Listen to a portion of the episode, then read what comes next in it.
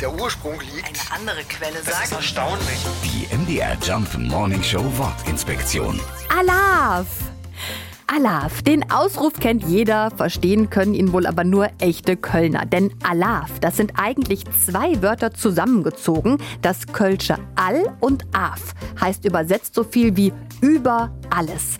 Der Ausruf Kölle Alaf bedeutet also Köln über alles. Und dieser Narrenruf teilt Karnevalsdeutschland in zwei absolut unversöhnliche Lager. Die Alafs und die Hellaus. Alaf wird rund um Köln und Bonn gerufen, aber zum Beispiel auch im thüringischen Wurzbach oder Schneeberg in Sachsen. Hochburg des Hellaus ist dagegen Düsseldorf und bei uns im Osten fliegt ihnen das Hellau auch in Zerbst oder in Ilmenau um die Ohren. Und dann gibt's noch die Orte komplett ohne eigenen Narrenruf, die Hallig-Inseln in der Nordsee zum Beispiel. Und die werben sogar damit, karnevalsfreie Zone zu sein. Also perfekter Zufluchtsort für alle Karnevalsmuffel.